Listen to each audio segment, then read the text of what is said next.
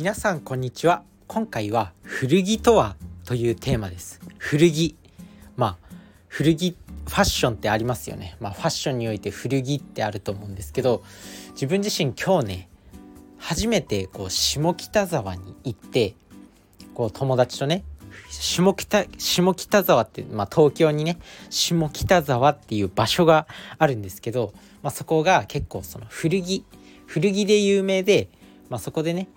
あんまりファッションには詳しくないし、ファッションにはどちらかというと疎い自分ではあるんですけど、その友達が、コーディネートしてあげるみたいな感じで、ちょっとね古着屋さんに、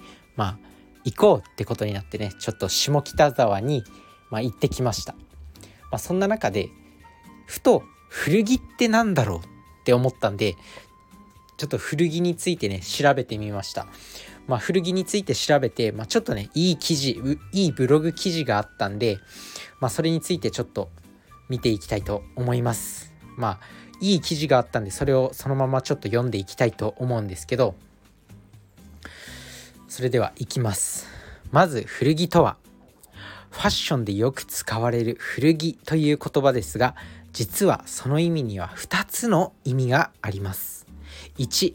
ユーズドもの。2、昔の時代のもの。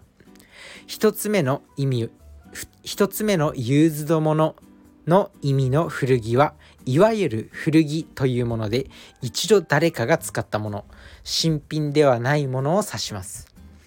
2つ目の意味の古着は、年代物と言われるもので、数十年前に着られていた人気服全般のことを指します。よくヴィンテージとも言われるのが2つ目の意味の古着になりますね。ヴィンテージの多くが、販売店の買い手（バイヤー）がアメリカ、ヨーロッパなどで直接買いに行き輸入します。都内では下北沢、原宿、中目黒、吉祥寺あたりにヴィンテージものを扱っているお店が多いです。通販オンラインショップであれば、モアウォントヴィンテージ、ジャム、ラッシュアウトといったお店で購入できます。コロナの影響でなかなかお店に足を運べないときは、通販でお気に入りの古着を探してみるといいでしょう。古着の種類を徹底解説。古着と一口に言っても、その種類には様々なものがあるのをご存知ですか？古着は主にユーズド古着、ヴィンテージ古着、インポート古着、デッドストック古着、古着風古着風ファッション、古着風ファッションといったものがあります。古着の種類。1、ユーズド古着。ユーズド古着とは、誰かが一度着用していわばお古の古着を指します。ユーズド古着は古着の中でも特に低価格で購入できるものが一番の特徴。一方で商品の質にはばらつきがあり、未洗濯のものや傷んでいるもの、カビが生えているものなどが販売されていることもあります。そのため品質にはこだわりがなく、とにかく安い服をたくさん買いたい人におすすめの古着です。古着の種類に、ヴィンテージ古着。ヴィンテージ古着とは、上質な古着を意味し、市場でも価値が高いとされている商品です。ハイブランド品や市場でもあまり出回っていないアイテムなどが当てはまります。そのため、ファッションとして着こなす方もいれば、お気に入りのコレクションとして収集を楽しむ古着愛好家も多いです。このように質が良くレアものであることから、販売価格は比較的高いものばかり。古着の魅力を感じつつ、ファッションを楽しみたい方にはおすすめの古着と言えます。ヴィンテージ古着について、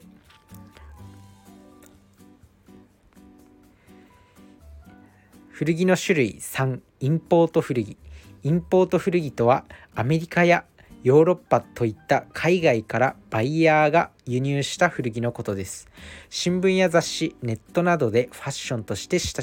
親しまれている古着とも言えますね。アメリカのインポート古着であれば、アメリカやヒッピースタイルなどが特徴的です。また、見た目や風合いなどのファッション性が高いのもインポート古着の魅力。世界的にも有名なブランドアイテムが安く出回っているので、気軽におしゃれな古着コーデが楽しめます。4. デッドストック古着。デッドストック古着とは、古い時代に作られたものですが、市場に出回ることがなかったために一度も着られないで保管されていた服です。未使用品の古着というわけですね。誰にも使われていないことから、新品同様の綺麗な状態のものが多いです。市場に出回らなかった理由は様々ですが、誰も着ていないことから個性的なファッションを楽しめる魅力があります。古着風ファッション。古着風ファッションとは、名前の通り厳密に言えば古着ではありません。古着コーデをしてみたいけど、古着を着るのには抵抗がある人向けのファッションになります。新品の服ではあるものの、比較的安く買えるものが多く、古着ファッションを楽しむのにぴったりです。アパレルショップや雑貨屋などで購入できるので、チャレンジしてみたい方はチェックしてみるのをおすすめします。古着風ファッションってどういうの？と思った方、古着の魅力3選。古着の意味を改めて、古着って何がいいんだろうと思った人はいるのではないでしょうか。古着には新品の洋服とは違った魅力が詰まっています。その魅力が次の3つになります。1. かわいい一点物が手に入る。 2. おしゃれにこなれた雰囲気を出せる。 3. ハイブランドも価値が安い。という3つが主な古着の魅力になります。他にもまだまだありますが、今回はこちらを一つずつ深掘りしていこうと思います。 1. かわいい一点物が手に入る。古着は市場に出回っていない一点物が多いという特徴があります。自分だけしか着ていないというのは、ちょっとした優越感やおしゃれセンスがアップしたように感じますよね。最近ではファストファッションの流行から、他の人と似たような服を着ている人も多いです。それゆえに、私だけの服を演出できる古着は魅力ある服だと言えますね。2. おしゃれにこなれた雰囲気を出せる。古着を着こなしている人ってかっこいい、そんな風に思う方も多いかと思います。古着はこなれた雰囲気を演出できるのも魅力の一つですね。経年劣化、古い時代感、独特の風合い、これらも含めて古着の良さが垣間見えます。古着をファッションに取り入れている人は、おしゃれに気を使っていることも伝わりますよね。3. ハイブランドも価格が安い。新品だと数十万などのお高い商品でも、古着になると価格が安くなるのも魅力の一つです。ファッションはお金をかければいいというわけではありません。おしゃれかつ安く仕上がるに越したことはないでしょう。古着は前述したようにこなれ感を出してくれたり、一点物が多いといった魅力が詰まっています。その上に安く購入できるのは嬉しいですよね。ただし、ヴィンテージものは一概に安いとは言えません。ヴィンテージは古着の中でも特に上質で価値のある商品ですので、それゆえに高額になっているケースもあります。ということで、古着、自分自身古着ってね、あんまりこうファッションに興味がないというか、ファッションに疎い人生だったんで、古着ってそういえばなんだっけっていう感じで、友達に誘われたはいいけど、古着ってなんだっけと思って調べて、古着にもいろいろ種類があって、中古の服だけじゃなくて、こういうヴィンテージものとか、あとは古い時代に作られたけど販売されずに残っていたものとか、海外から輸入して、海外から古い時代の服を輸入して日本で販売しているもの、結構いろんな分類に分かれてるんですよね。単に中古の服っていうだけではない。なので、そういった分類、歴史があるんだなって思いました。あと、どうしてこういうファッション業界で古着っていうのが、ある一定の人気があるのかっていうのは、やっぱりこう最近はユニクロとか、ファッション業界でユニクロとか GU とか、そういうファストファッションっていうのかな、誰でも低価格で同じようなおしゃれなファッションができるっていうのが流行ってるんですけど、その中でやっぱり個性を出したいっていう人も一定数いるわけですよね。人間一人一人やっぱニーズがあるし欲求があるわけなんで、そういった中で個性を出せるっていうところで古着って人気があるんだっていうふうに思います。なので、自分自身こういう機会